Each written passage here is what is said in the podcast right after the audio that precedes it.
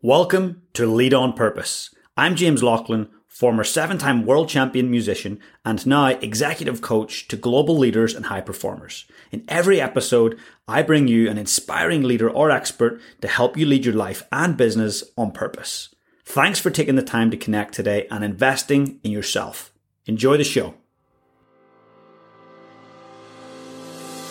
Would you like to connect personally with some of my podcast guests? They are arguably some of the most influential leaders and high performers on the planet. Each month, members of my HPC, the High Performers Club, get to connect with a leadership titan in an intimate Q&A. They also get access to powerful high-performance leadership coaching and monthly masterminds. There's only 20 seats at the leadership table. You can apply today by going to www.jjlachlan.com/HPC.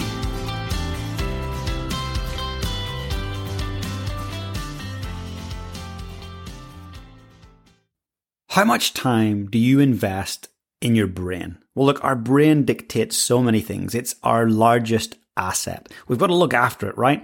But often we're putting things on our skin and we're doing all these other things that care for our bodies, but our brain dictates so much.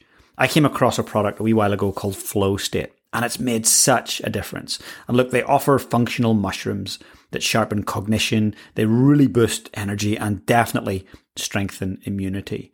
And they actually use one of their key ingredients is lion's mane, right? So lion's mane is popular among really peak performing athletes and those wanting an edge.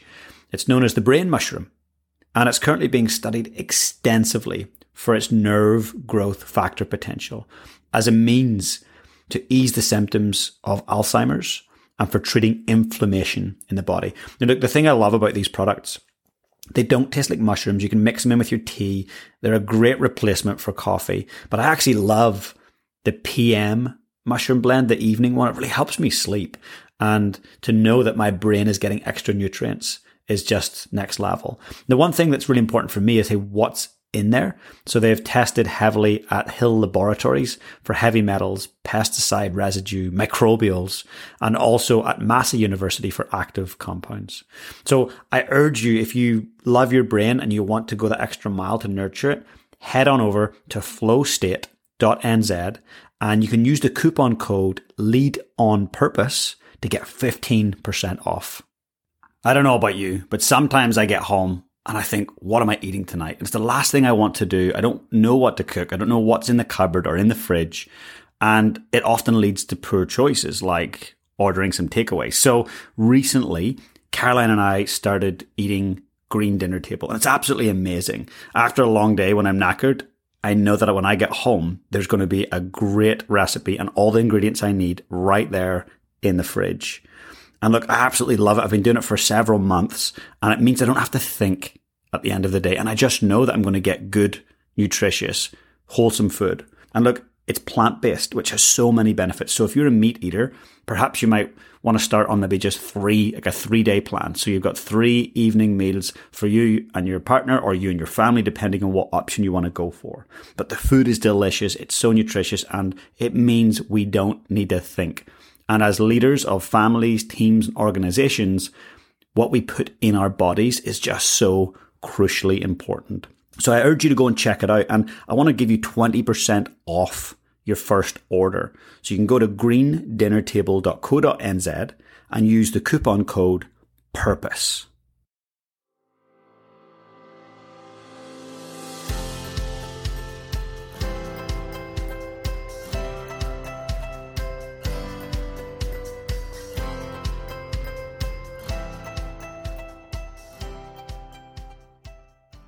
What's more important than making money? Relationships, of course. Ravi Gupta grew up in India, and in fact, he was the founder of iCouch App, an Indian-based TV show recommendations and social engagement app that had over 2 million monthly active users. He sold it in 2016 and decided to move to Silicon Valley, where he knew absolutely nobody. But he also understood that to move forward in life and to build business, you had to have authentic, trusting relationships. So he decided he would send gifts to people he had met, people he had connected with in Silicon Valley, but realized there was actually a challenge, a block with sending very bespoke, unique gifts that spoke to the person's heart and made them feel valued. So he co-founded EvaBot, an AI-based corporate gifting platform that makes it super easy for businesses to send highly personalized gifts to their clients and their employees. It really helps them to build authentic relationships and grow their companies. EvaBot has been used by Facebook, Microsoft, Oracle, AT&T, Zendesk, and Cigna. Corporate gifting has proven effective, with 66% of people who received a promotional product or gift remembering the brand, and 79% saying they would do business with the company again. So I think you're going to find this conversation fascinating. Ravi definitely thinks outside the box. Sit back and enjoy the show.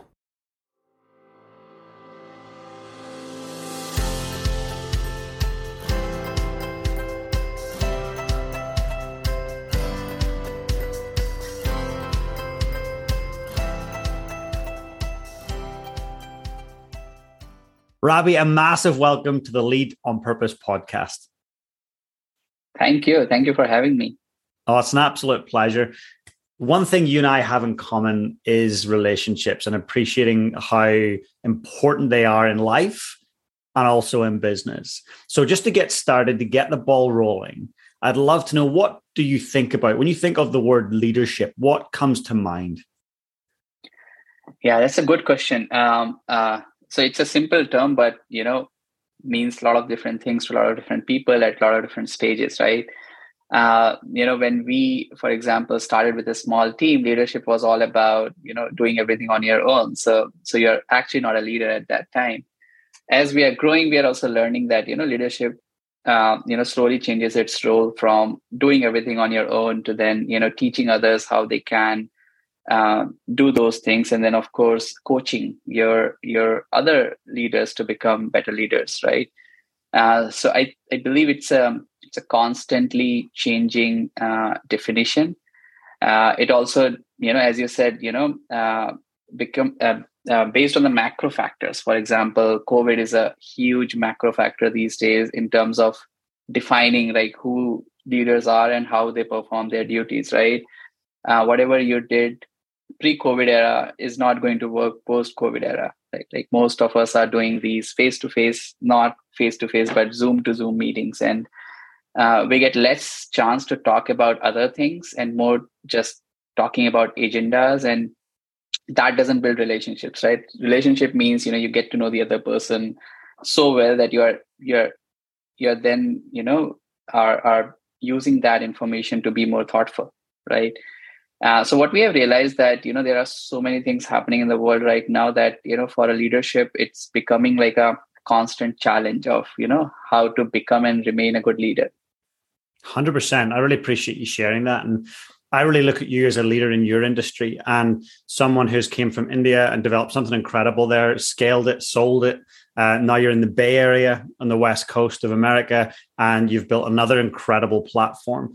So you're a real leader in that industry. So what has driven that creativity? What has driven that innovation? What has driven that desire to solve problems?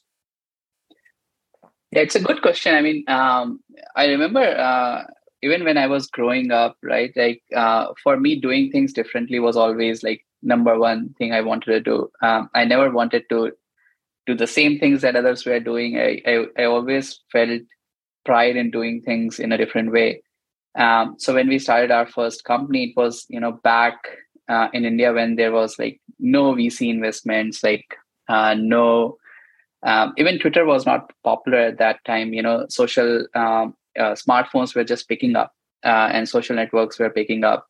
So we wanted to build, we wanted to use technology to help people get recommended TV shows so that they don't miss on their favorite TV shows. And then as, you know, smartphones penetrated, we also built like a community of TV show enthusiasts so that whatever you are watching, you can see others who are watching the same show and can chat about it. And then we used to partner with TV channels to kind of show some of those commentary live on screen while they were playing those shows. So that was pretty amazing. We did that like for 5 years. But we also realized that it was a great learning thing. We couldn't build like a 100 million or $1 billion company out of it. So I always heard like great things about Silicon Valley, but you know, once we sold the company, I had the time and, you know, the team that I worked with to kind of explore new things. So when I came here to Silicon Valley, the biggest challenge for me was relationship building, because I was coming from a new country, and I saw that it's such a competitive place, but most of the people, they already have a network, right? Like they either work at companies like Facebook, Google, or, you know, they have spent a lot of time going to a college. So you get time to build relationships. For me, the challenge was how to build relationships really, really fast because I didn't have much time. I was on a business visa. So that constraint also led to, you know, thinking creatively in terms of, you know, solving a problem. So it's, I would say, a combination of my own, you know, internal habit of, you know, doing things differently, plus a lot of constraints when you put on someone, you know, they tend to be more creative at that time.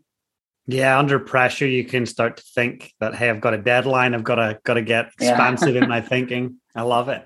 And that's really interesting. So from the outside, you know, and we talk about Silicon Valley a lot, you know, whether it's here in New Zealand or if I'm doing workshops in Ireland or wherever, Silicon Valley comes up. It's like the heart of what's going on. So often it's easy to think in those conversations and talk about the fact that it's very individual and people are building these software platforms and companies. But actually what I'm hearing from you is like, no. This is a collaborative thing. And to actually succeed in this industry and in Silicon Valley, it's not just about what you do. It's about who you're connected to. Yeah, exactly. I think, and that is the power of the ecosystem as well, right? Like, Silicon Valley became Silicon Valley because a lot of the people were coming out of successful companies and then building more companies. So they already had the network and, you know, mentorship from people who have done that and you know, done mistakes themselves. And then they're able to kind of create a playbook so that people are able to execute faster without making those mistakes. So there's definitely this ecosystem aspect, and this ecosystem has developed over a period of 25, 30 years, right?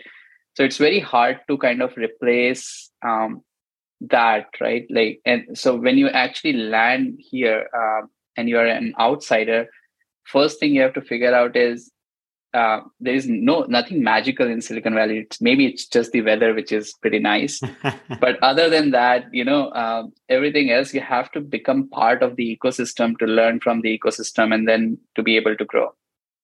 And I would say when you say that, like, I think that applies to anything and anywhere that you go, whether you go into a sports team, whether you go into a new company, whether you immigrate to a new country, it's about the ecosystem and actually connecting with that. So Let's talk a little bit about the different steps. So I imagine vision is a big part of who you are and being clear on where you're headed. So if we chat about EvaBot, let's chat a little bit about where that was born and what the vision looked like and where it's headed. Yeah. So that's very interesting because when we, I first came here, then my other co-founder came here with me, and we were just exploring things, you know, some ideas. Like one of the ideas was in video space because we knew video before from the previous company. But then we realized that, you know, the real problem we are going to face is not building a product, because we knew how to build products, right? And the real problem we are going to face is, you know, how to create something more meaningful that connects with people globally. And then second was how to sell, right? How to actually go out and make everyone use the product. And then we realized that to do that, you know, we need to build relationships because we need to know people. And they need to know about us and they need to connect with us and all of that. So we thought, why don't we do gifts as a mean to, again, like the idea of being different, right? Like you meet so many people every day, but you'll probably remember someone who actually gave you the gift after meeting, right? And we were like, that way you can cut through the noise and do all of that stuff. But the challenge was how to actually gift someone that is meaningful. Because if you gift if you give alcohol to someone who is abstaining or, you know, doesn't drink alcohol, then that's not a gift. That's basically an insult, right? So we thought, okay, like, how do we solve this problem of gifting something meaningful? And we were terrible gifters even back in India. I mean, we didn't know what to give. Like, it's such a hard problem to solve. And it becomes harder when you are doing it in a professional context, right? Because you don't want to get it wrong. So we thought, okay, what if I collect information on this person, acting as an assistant, so that they don't feel awkward about sharing the information. And because, so suppose we met at an event, right? After the event, I'll basically text you saying, hey, I'm Ravi's assistant, and he wants to send you a thank you gift for the advice you gave or whatever it is, right? And to our surprise, everyone was responding to the text. Originally, we didn't know why they are responding, but later we figured out they were responding thinking that, you know, these guys will never have a real assistant. This is a bot, right? And as soon as you kind of figure out that it's a bot, there is no hesitation, like, because people love chatting with machines. I mean, they'll share all of their data with machines, but not with another human being unless they trust that person, right? So when you look at real human-to-human relationship, the trust comes first, and then comes the data sharing part, right? But when it comes to machine, there is no trust building, right? You can immediately start sharing the data because that's wired in, right? Like, as soon as I go into Facebook, I have to share data. Otherwise, it is not meaningful to me. So the learning that we got was, because we were acting as an assistant, people thought we were a bot assistant, and they were sharing all this data first because that is how they are wired to think, right? And that was like magical, because we were sending this text out to like 10, 20 people every day, and like 90% of the people would reply. And I was like, this would never happen if I send an email or something, right? Once they replied, we used to ask them questions about their preferences and like their address, you know, their calendar, so that we can show up when they are free. So I'll ask you weird questions like, hey, do you like coffee, beer, or wine? And then, how do you drink your coffee? Where do you live? And then I'll go find a nearby coffee shop that makes that kind of coffee, and then purchase the real coffee, come to you, and give it to you. Wow. And that experience was, you know, pretty amazing for people, because they were like, I never thought this will actually show up, right? And that led to, you know, some of the great relationships we have built in the Bay Area. And, you know, we did this with like 200 people over a period of 6 months during my business visa. And then, very interestingly, these people said, I want to use it in my company, because even we face this challenge of like really not knowing people's preferences. We just throw random stuff at people, and we know that it's not ideal, but we don't have any other solution, right? So then we started getting more into, you know, okay, can we solve this problem for companies? And, you know, then we looked at this space. It was pretty big and mostly dominated by gift cards and swags. And we realized it's like the worst form of gifts, but still $200 billion worth of money goes down the drain every year. So yeah, it was the combination of a cool insight that we had and a big industry, and we thought we could build something very cool here. And then over a period of time, we use this insight, you know, build in a more iterative way, a very deep product that uses the insight that people are sharing data about their preferences because they are going to get a cool gift. But in the process, because you now know the person through the data, you can do more thoughtful touch points in the future, right? So now the vision that, you know, we started with simple vision of, you know, sending gifts automatically using an AI or something like that. But now it's more like AI that can help you build relationships, not just a gift, right? It starts with a gift, but it never ends. That is the pitch that we have. It's incredible. Like, I always come back to this thought that relationships build revenue. And, you know, some people really think before, like, no, it's all about just revenue building and we can do this, this, this. But actually, everything comes back to connection, relationship, value. It all comes back to that. So before we unpack that a little bit, what do gifts mean to you? Like, why did that come to the fore for you? Like, hey, we should gift this. What's in your background? What, when you grew up, you know, what did gifts look like? Who gave those gifts? What did they mean? That's a good question. I didn't have a great connection with gifts before I moved to Silicon Valley, by the way.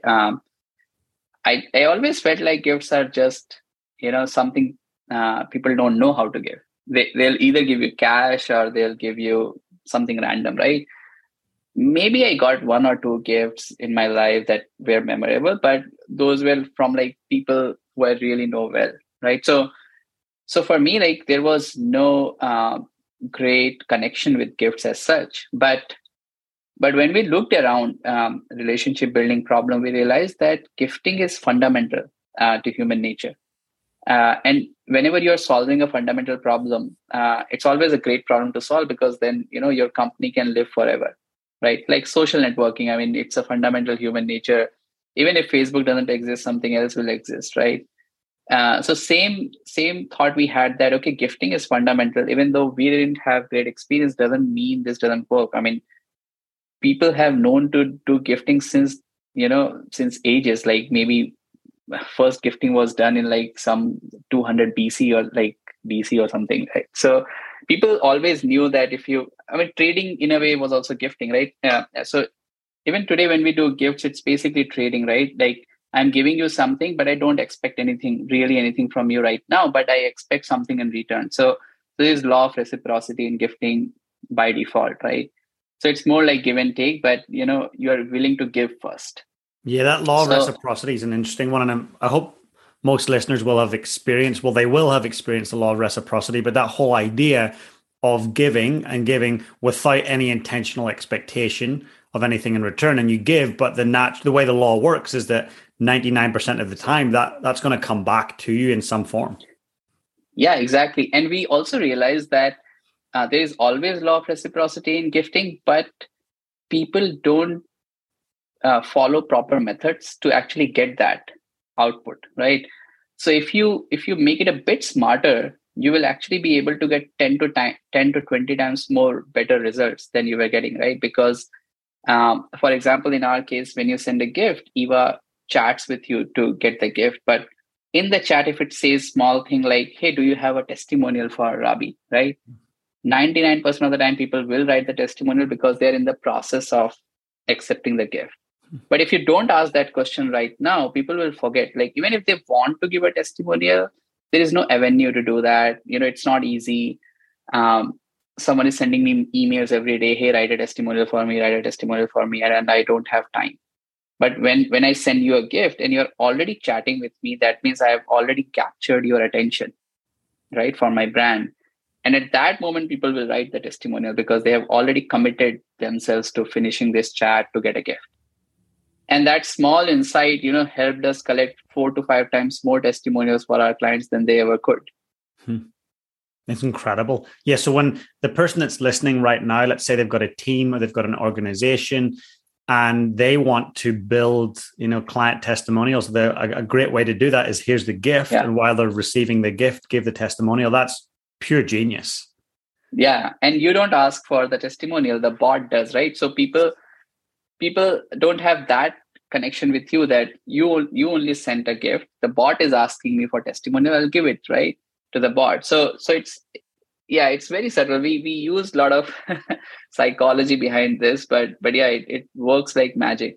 It's incredible. And in terms of the psychology, so obviously there's been a lot of social psychology that's gone into building lots of apps and lots of what we interact with online now. So what psychology did you bring in? What were the different ideas that you brought in to help you create this platform? Yeah. So first thing we did was, again, like a lot of this is not pure genius. A lot of this is basically constraints, right? So when we started doing physical gifts that we could ship, and we realized that we cannot give coffees and beers and wines because, people are gifting to other cities or people in other countries, right? Because gifting is social, you cannot build it locally, right? It has to be global and international in nature. So we thought, okay, we need gifts that can go in a box, right? So because of that constraint, we thought, let's ask questions about preferences. Let's not ask specific question about what you like, because then you have to send that thing, right? So if you say that I like Starbucks coffee, I have to send you Starbucks coffee because you said so, right, in the chat. So we said, we'll only ask about your tastes and then we'll surprise you with a gift. Now that removed our constraint that, okay, this person loves coffee. Now send him an amazing coffee from, New York, who cares, right? I know that this person loves coffee, so he should love this coffee. This is a great coffee, but this person didn't ask for Starbucks coffee. So this constraint plus the idea that, I can now surprise you with a gift actually helped us improve the experience, because when you're getting a gift, it ideally should be a surprise, right? Mm-hmm. And most of the gifting solutions either take you to a link where you select your own gifts, right? Or the sender is pre-selecting the gift for you. Now, either of this is not a great thing, because a surprise should match your taste as well, right? Surprise should not be random surprise. So we were like, okay, this constraint plus solution actually builds the perfect gifting solution, because although you're chatting with the person, they know a gift is coming, but they don't know what the gift is. But they know that the gift will match my taste because I just gave some answers, right? So that was like one of the core insights we used to build the world's first gifting platform, where neither the gift sender nor the gift recipient is picking the gift. It's picked by an algorithm. It's incredible. And let's take, for example, I've got a client who has a finance company, probably has 1,000 to 3,000 clients. So if he wanted to, at scale, make sure that they had a gift for Christmas to thank them for being a great client, what's the process? What does it look like for him as the business owner to make that happen? How seamless is that? So I'll give you an example. Like most of the companies, when they come to us, especially for say holiday gifts, right? They'll come to us and say that, hey, we typically prepare this thing, starting July, but we are already in November and we have a lot of clients. We have 1,000 clients. How can you do this for 1,000 clients? And we'll be like, I'll give you a link in a second, and then you will send it out to 1,000 people, and that's it. Your job is done. And they're like, what? Is it possible? And we're like, yeah, you just get a universal link and you just set the budget, say $100, $50, $200, whatever it is. And then you are already running a campaign, say through HubSpot, Marketo, whatever, right? Just add this link in that campaign and everyone will get a different gift. And they just get amazed by this, right? So yeah, the idea is, because it's an AI chat, it can do a lot of other things, including the fact that you can send just one link to everybody. And the link in itself can have a chat that is branded to your company and all of that, right? So it feels very natural that, okay, it's coming from your company. And then once they go through the chat, they get a gift. We collect their address, we collect their preferences, any ROI that you want to get, say testimonial or a meeting or whatever. We'll set it up everything in that chat automatically. And then you can also add a swag if you want, right, along with the gift. So yeah, I mean, it just takes maybe 5 minutes to send 1,000 links. That's amazing. That's incredible. And, in terms of building, so let's say that client decides to do that, they get out to the clients. So my client decides to get out to their 1,000 clients. What is the long-term benefit of that? Because they might look at that and go, ooh, yeah, 1,000 clients, I'm spending $100 a client. Ooh, okay, that adds up. What's the long-term reciprocity look like there, do you think? Yeah, so there are a few tactical things you can do. So let me back it up. Like, first of all, it starts with $30. We have done a lot of experiments and realized that 30 is the minimum amount where a person feels good enough that they shared enough data and they're getting a decent gift, right? They shouldn't feel cheated that I gave so much information and I'm getting a $5 gift card, right? So $30 is the minimum that we have figured is great. Now, we also do yearly surveys that test how many people remember their gifts, right? Mm-hmm. So we'll send a survey asking, hey, you received a gift from, and we don't say EvaBot. We say that you received a gift from, this person at this company through us. Do you remember the gift? And then the survey says yes or no. And we also ask, do you remember any other gift you have received that is as memorable as this was, right? Or something like that. And 96% of the people we send surveys to, the last year survey, 96% people remembered both the gift they received and the company or the person they received it from. Wow. And when we asked them, do you remember any other memorable gift you received during this time? And like, again, more than 90, I think 91, 92% people said no. Wow. So this huge opportunity that no one is sending memorable physical stuff, right? Now you take into account that for these 1,000 clients, you're probably spending more money just on Google retargeting and remarketing. And they still don't remember your brand, right? So here you're spending $30 per client minimum. You can spend 50 or 100, whatever you want. But first of all, the basic brand recognition is pretty amazing, because you don't now literally don't need to run any other campaign, right? Because they remember your brand. Now, the tactical things you can do along with this is you can say that I want to collect testimonials, right? Or you can say that, I want to collect referrals. So we have a feature where once someone receives a gift, we ask them, hey, do you have a referral for this person? And again, it's just about staying on top of the mind, right? Most of the people just don't ask. If you ask, you will get referrals, but you forget to ask, right? So we say that we'll build this referral feature inside your flow so that once they have received the gift, they can get this reminder every 3 months or every 6 months. You can decide that. But through that, you get direct referrals from your customers. And we have tons of data that shows that even if people don't have a referral, they will say, I have your brand in mind. I'll refer as soon as I get someone, right? So that is something, as you rightly pointed out initially, that every business comes back to that, right? They eventually realize that most of your business will come from existing customers and existing relationships, not from knocking on new doors. That probably happens during the first 4 or 5 years of the company. But after that, it's all about existing relationships, existing customers, and getting more customers through existing customers, right? So once you're that mature, you will understand the benefits of doing this. Yeah, I love that. When you share that, I think of the recency bias. So like people are going to be constantly seeing and hearing and feeling your brand through this gift. And so when they come to make a decision that involves your service, they're more likely to remember you because there's that recency bias at play. Yeah. And they'll be like, oh, this company thought about respecting my preferences, right? So that is another thing that people don't get. People will not care if you send them something random. You feel that you spend money on them, so they'll care, but they'll actually feel disrespectful, right? Because if you send them something that doesn't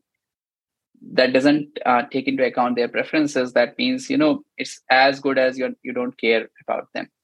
But suppose they have a pet and they have a 1-year-old kid, right? So in the gift, we take care of all these things, right? So we'll also add something for the family. We'll also add something for the pet in the gift box. Now it's a next level relationship building, right? You didn't send something random to me, actually send me something for my family, right? So we take care of all these small things to make sure that people really do remember your brand. And because there are so many touch points, where first is, you actually chat with Eva. The second is really getting that physical box that can be branded, by the way. You open the box, there's a nice note inside the box. It's actually packed like a gift, not like a random, gift box and like Amazon box or something. It's very nice. The packaging is nice. There's a handwritten note, all of that. So you are actually able to do provide like white glove service to like thousands or even 10,000 customers, right? At the touch of a button. It's incredible. And for those that are listening going, I've never done this before. My brand is so important. Who else has done this? Well, I've looked and, companies like Facebook, Microsoft, Oracle, AT&T, Silicon Valley Bank, Cigna, insurance, like so many companies have actually used this, right? Yeah, we have more than 1,000 brands, including Fortune 500 companies that have not only used it, but the multiple teams within these companies are constantly using, and we use our product to grow within these companies. So most of them are actually growing very fast. It's amazing. And let's go for an example. So let's say we get off this interview and we get on with our day, but you're like, you know what? I want to send James a gift. What would my experience be like? So what kind of questions would I be asked as a potential gift recipient? Yeah. So typically, of course, I'll send you a gift after this meeting. Yeah. so you will see. But typically the experience is, I can either create a new link specifically for you, or I have a universal link that I can share through an email. And we do have tons of templates within the dashboard. So even if it's for a different reason, you can have preset templates. And we also use AI to write templates for you so that you don't have to write them. But the whole idea that to be more thoughtful shouldn't be that hard, right? We just make it very, very easy for you to be thoughtful. So you just click few buttons and you get this email with a link. You click the link and then we divide the chat in like 3 or 4 segments. The first segment is, of course, getting your name and your address. Once we get your name and address, you know, the person is already hooked into the chat. And the advantage of chat is you don't know what the next question is, right? Mm-hmm. Unlike forms where you see the form and you're like, I am not going to fill it. Because it's chat, we can make it very engaging. And we have done a lot of tests to see, like, you know, whether people like this question or not, whether people fill this question or not. But we'll ask you a lot of questions. But so say we can collect up to 26 signals from you with just 3 or 4 questions. And because they are like either multiple choice answers or easy to fill, right, with some examples already written so that you know what to write. But for example, it can be about your coffee or tea preferences, your alcohol preferences, you know, food and beverage preferences, family background like kids and pets, your hobbies, right? Are you into music or photography? Your favorite sports team? Like none of this is mandatory. So out of 26 signals, people generally fill like 18 to 24 signals, which is pretty good. And then we use this data along with past ratings on gifts. So we are the only gifting company that also takes rating on gifts. Once the gift is delivered, we'll ask the recipient to rate the gift. And then we use all of this data, including the location where the gift is going, some more signals to feed it to our algorithm. And then the algorithm keeps learning about what to put in the gift box. But the gift box will always take care of the budget of the gift, your preferences, past gifts that have gone out to people with similar preferences, right? All of that. And then it will put between 2 products to 5-6 products, depending upon what the budget of the box is. But it never has just one product. It always has more than like one product in the box. So that's the overall experience, I would say. That's fascinating. It really is. And I guess if I think about it in a more in-depth way, so let's say I wanted to send it to some of my clients in New Zealand, some of my clients in New York, California, a family in Ireland, you know, somebody in Southeast Asia. Is it truly global where I can just send it to anybody and everybody? It is global, but if it's going to, say, India and US, you pay local shipping. The only disadvantage of not being everywhere is that you have to pay international shipping and sometimes customs as well. So you can literally send it to everybody, and everybody appreciates the fact that you have sent the gift because they have already chatted with Eva, and that is instant, right? That instant feedback you get from all of your customers, no matter where they are, where they are like, oh, this was a cool experience. Now I'm waiting for my gift, right? Now, it's not like a critical thing that they should receive it tomorrow, right? Even if they receive it within like 14, 15 days, 20 days, depending upon where they are, they'll still eventually get it. And yeah, that is the idea that, you know, you can actually send it to everybody wherever they are. And they might start receiving it based on, you know, whether they are closer to our delivery shipping locations or not. And I guess if we look at this from a team or a company standpoint, time is everything. And time is just so, you know, constrained for many people. So this removes the going out to get the boxes, to get the gifts, to get the gift wrapping, to take it to the courier. It removes all of these time constraints. Exactly. People just think about gifting as a logistics problem. And so when you start thinking about gift, you're just thinking about problems.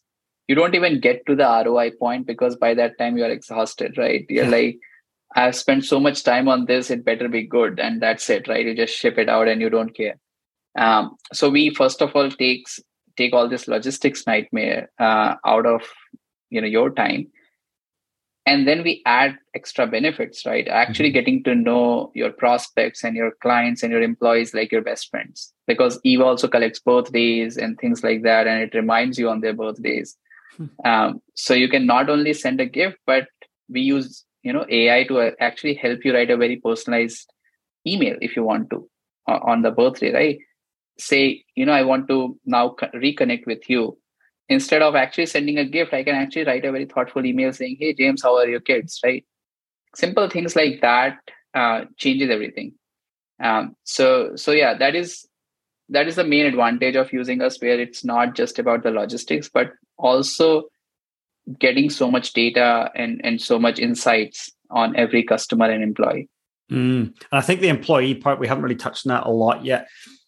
We are in a scenario this last few years where the employee has got the advantage. There's this great resignation. People are leaving. Retention is at an all-time low.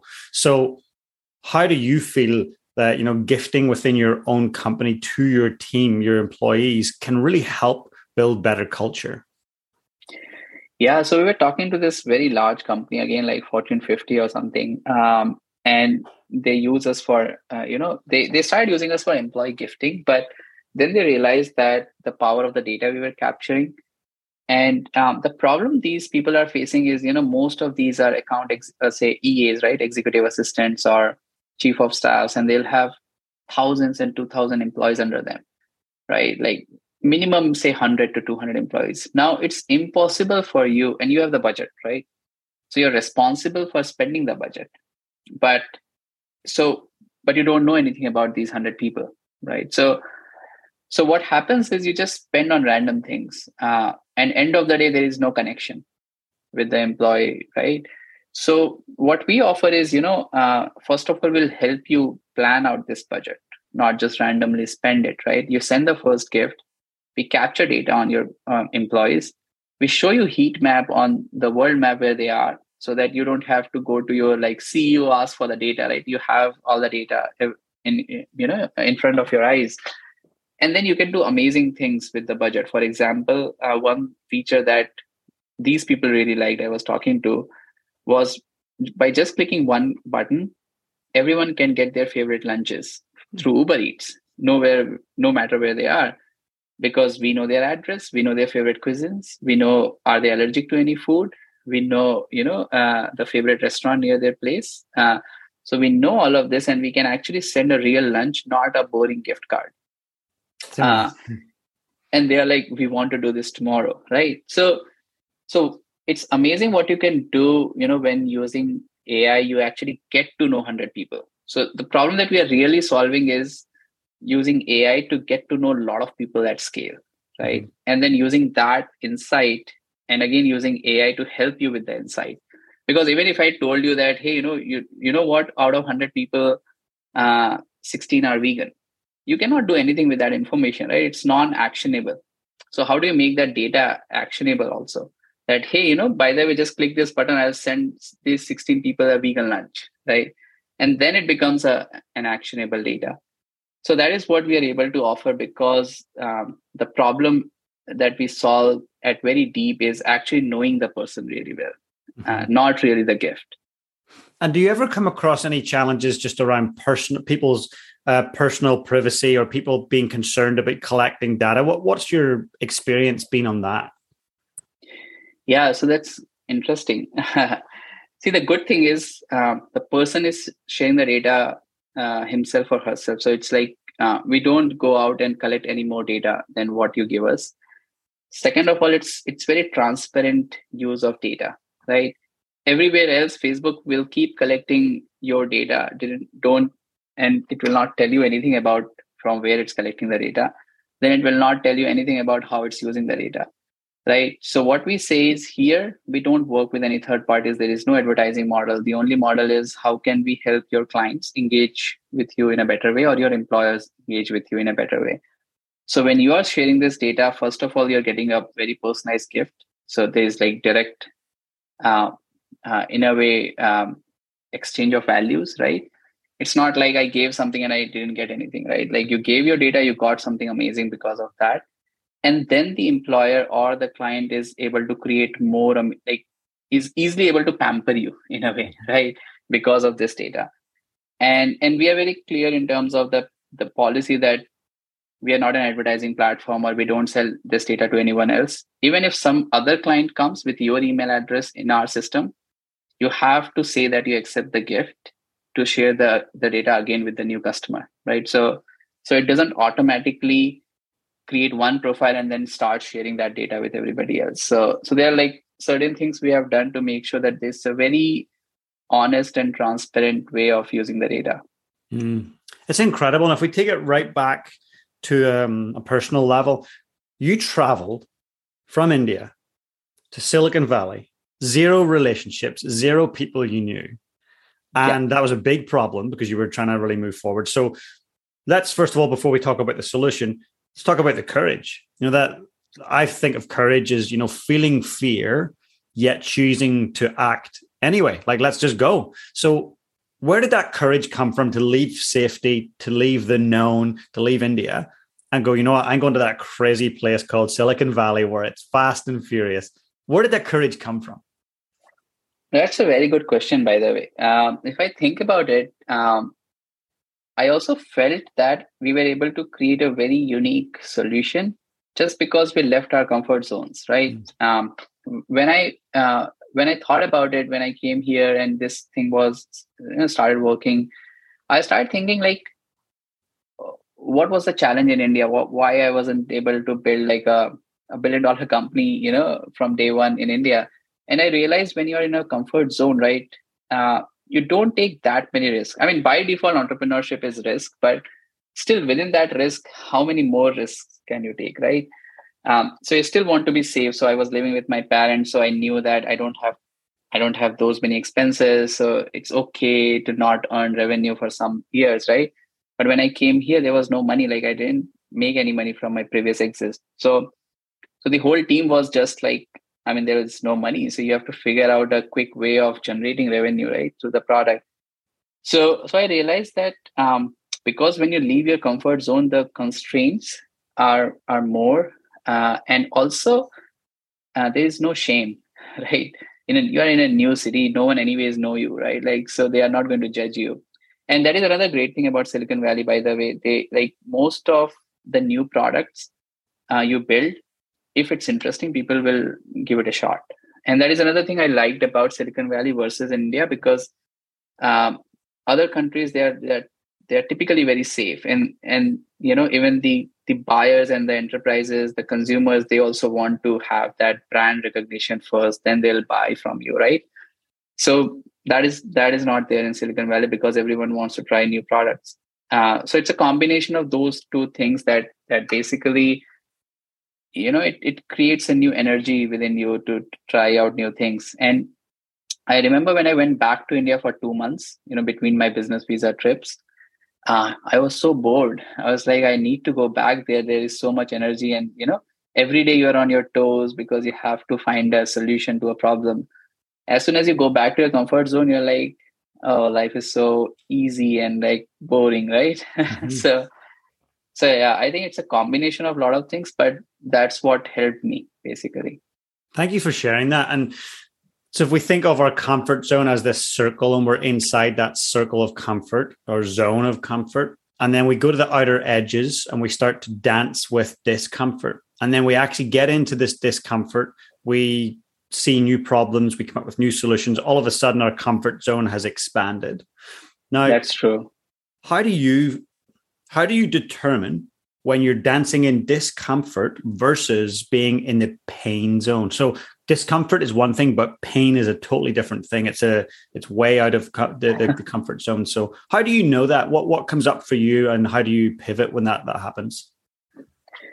So I'll give you a real example. I mean, in our case, you know, being like, yeah, you know, being a little uncomfortable in, you know, in this zone versus actually, you know, feeling the pain, that happened to us when we were running out of money in our company, right? So we raised a bunch of like seed round, and then we were exploring this.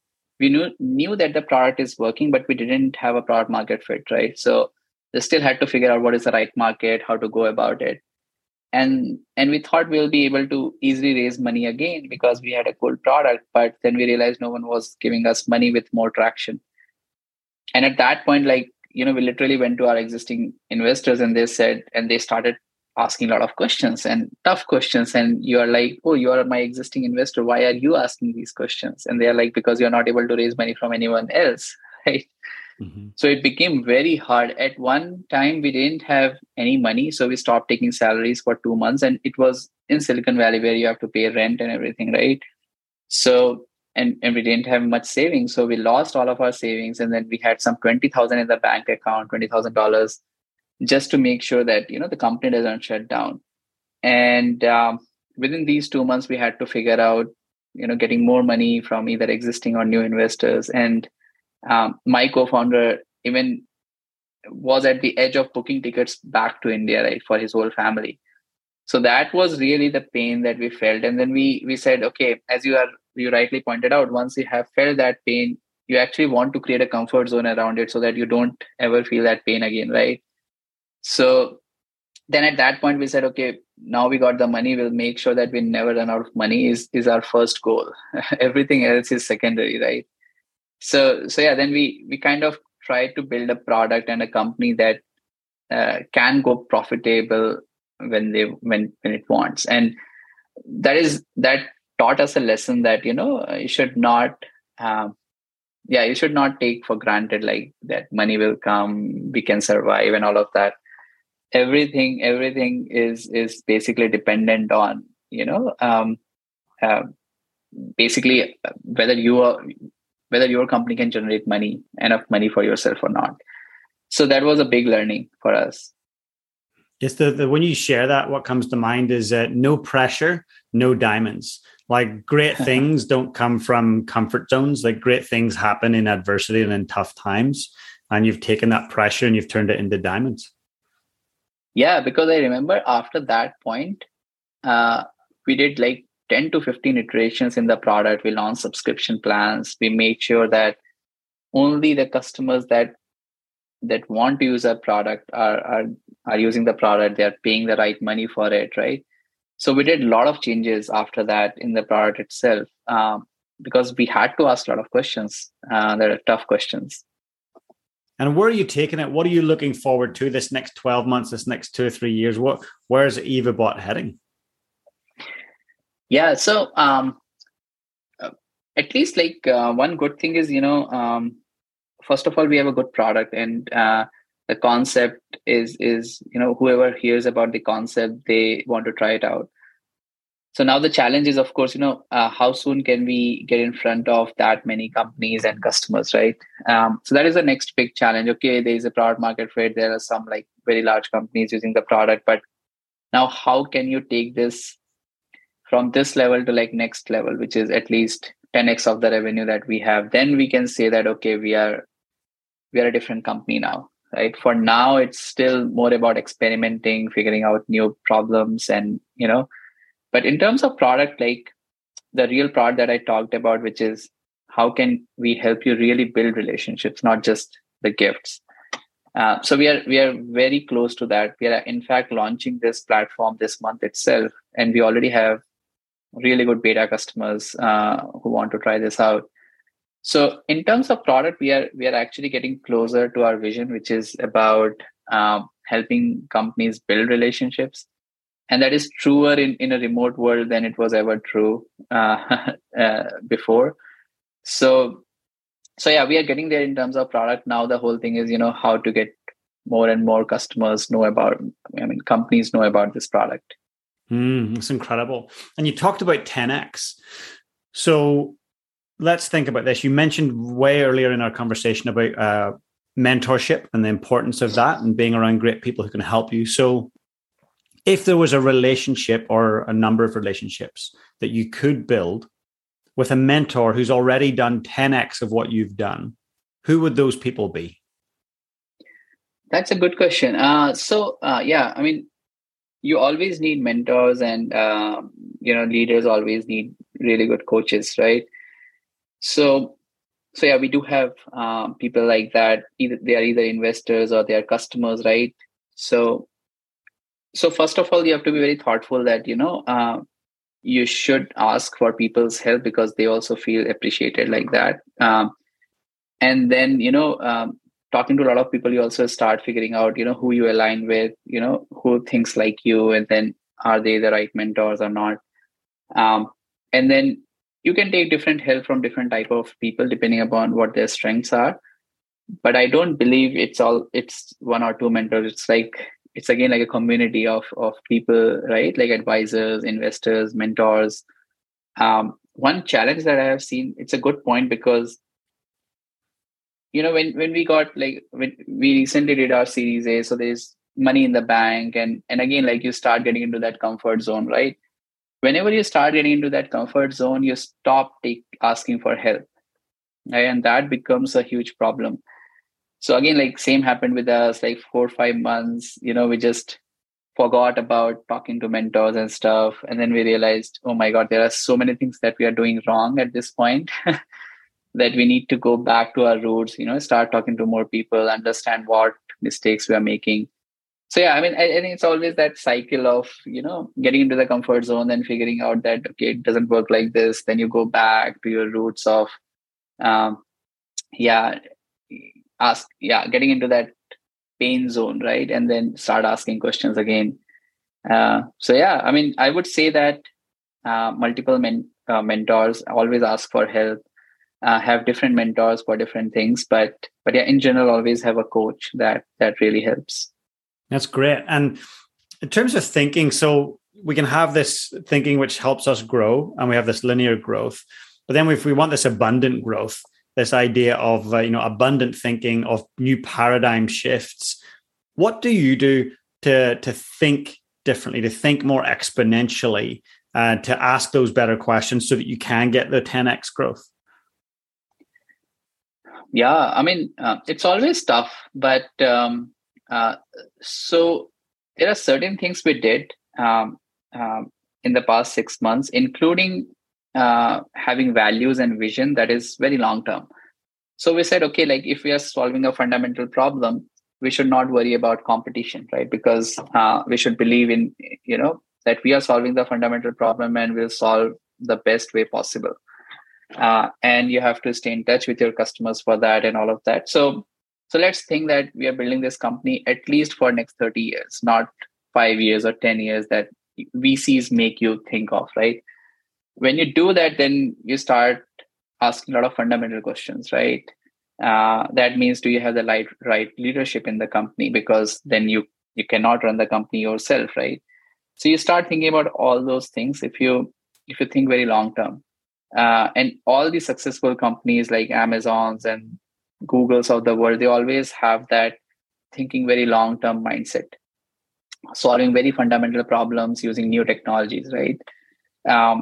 So we do that a lot. That kind of helps us build right solutions, right?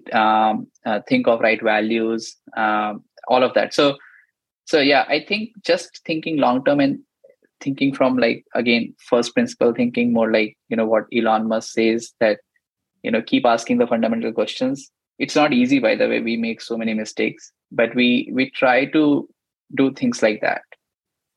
And in terms of leadership, you bring that up. I love that. So I firmly believe that everything rises or falls with leadership, and it rises with good leadership, and companies fall with poor leadership. So what do you do to grow your own leadership? Yeah, read books, first of all. Again, as I said, like, talk to good coaches and mentors. But also when we hire, our leaders, we try to learn from them because they have more experience than us. So we try to see what they are doing, which is better, right, than us. So there's a lot of this, learning that is coming from peer group, and then books and like podcasts, YouTube videos, right? Yeah, there are a lot of things I do to kind of just keep learning, right? Like, and I realized that it's leadership when you're CEO is such a constantly changing thing, right? It's like there's no one advice that will work forever. I have to just keep switching and keep trying new things. That's why it's so challenging and it's so exciting as well. Mm. No, I really, really appreciate you sharing that. And look, one last question before we wrap up. I'd love you to kind of fast forward way into the future. And it's your last day on earth. In fact, it's your last 5 minutes, and you know it's your last 5 minutes. And somebody really young, whether it's child or grandchild, comes up and says, hey, I want to know how to lead my life on purpose. What advice do you have for me? What would you say to them?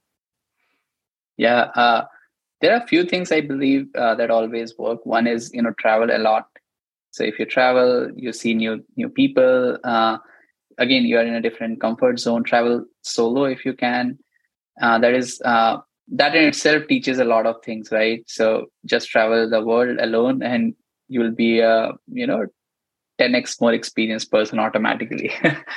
So that will be my first advice. The second would be, always listen to your heart. It's very easy to not do that. But once you do that, once you find your passion, right? For example, then the life has a meaning and purpose. Otherwise, I've seen people even in their 40s, who come to me and say that, oh, this is the last year I'm working. After this, I'll start something on my own. And I say, like, the right answer was 20 years ago, not right now, right?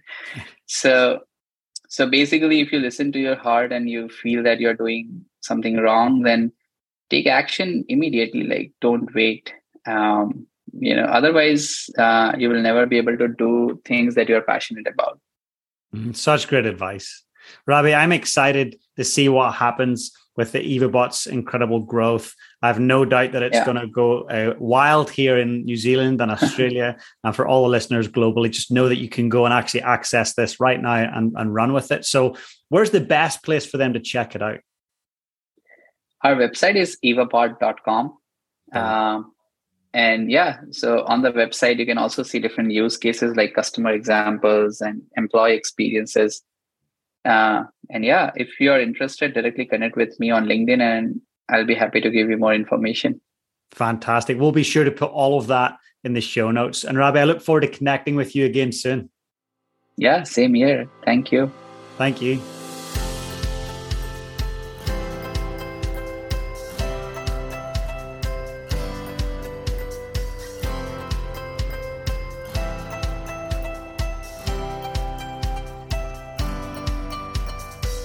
Thanks for tuning in today and investing in your own personal leadership. Please hit that subscribe button, and I'd love if you'd leave me a rating and review. I've got some amazing guests lined up for you in the coming weeks. And leaders, it's that time to get out there and lead your life on purpose.